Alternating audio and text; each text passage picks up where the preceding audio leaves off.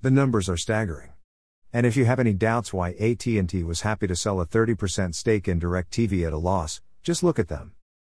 In the last 5 years, AT&T's TV services, which include DirecTV, Uverse and AT&T TV, have lost a net of 9.5 million subscribers, plummeting from 25.3 million on March 31, 2016 to 15.8 million on March 31, 2021.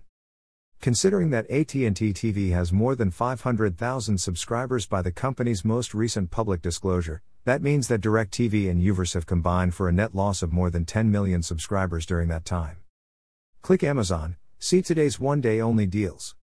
AT&T TV's streaming services, formerly known as AT&T TV Now and DirecTV Now, didn't launch until November 30, 2016.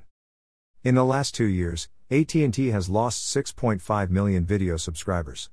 Total video subs on March 31, 2019, 22.3 million total video subs on March 31, 2021, 15.8 million.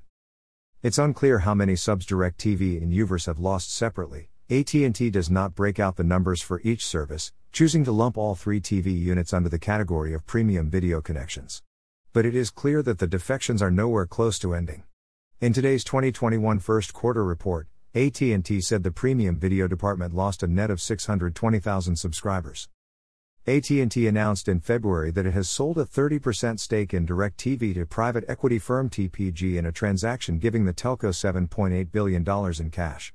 The telco bought DirecTV in 2015 for $49 billion, but most industry analysts agree that the satellite TV industry is in rapid decline and today's report only reaffirms that.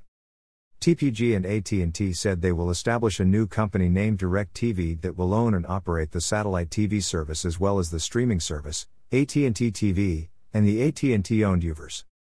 Click Amazon, see today's one-day only deals. Under the agreement, the new DirecTV will be governed by a board with two representatives each from AT&T and TPG as well as a fifth seat for the CEO, who will be Bill Morrow, a top AT&T executive. The AT&T TPG deal is expected to close in the second half of this year. Need to buy something today? Please buy it using one of the Amazon links here. This site receives a small portion of each purchase, which helps us continue to provide these articles. Have a question about new TV technologies? Send it to the TV answer man at swann at tvpredictions.com. Please include your first name and hometown in your message. Phillip Swann